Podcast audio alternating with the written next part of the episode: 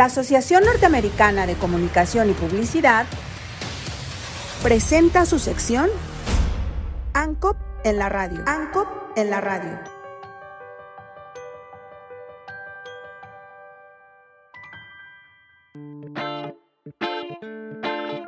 ¿Qué es el movimiento Rastafari? El movimiento Rastafari tiene su origen en la década de 1930 y contrario de la creencia generalizada, los rastas no se consideran una religión, más bien se consideran como un movimiento político religioso con un tinte de resistencia anticolonialista y antirracista. El centro de este movimiento fue Jamaica, reivindicando el origen africano de los afrodescendientes de América Latina.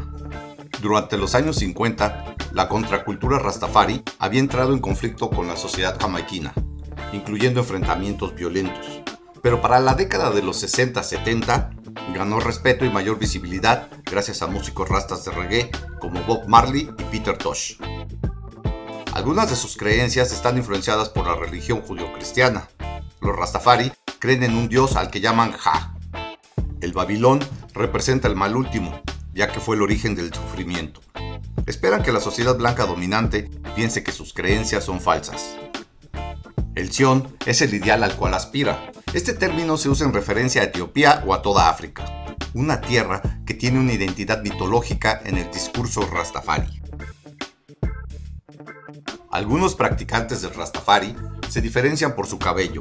La formación de rastas o dreadlocks está inspirada por la Biblia y son relacionados como un símbolo de fuerza relacionado con Sansón. Muchas veces las rastas son peinadas en estilos que imitan la melena de un león, simbolizando a Haile Selassie. Los dreadlocks representan el compromiso a la idea rasta del naturalismo y a la negación de conformarse a las normas y estándares estéticos.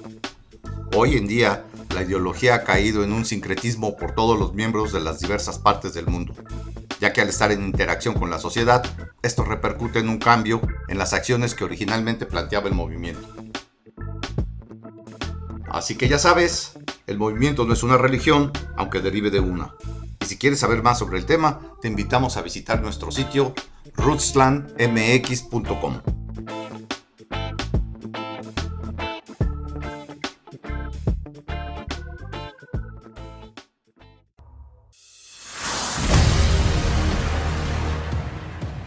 La Asociación Norteamericana de Comunicación y Publicidad presentó su sección ANCOP en la radio. ANCOP en la radio.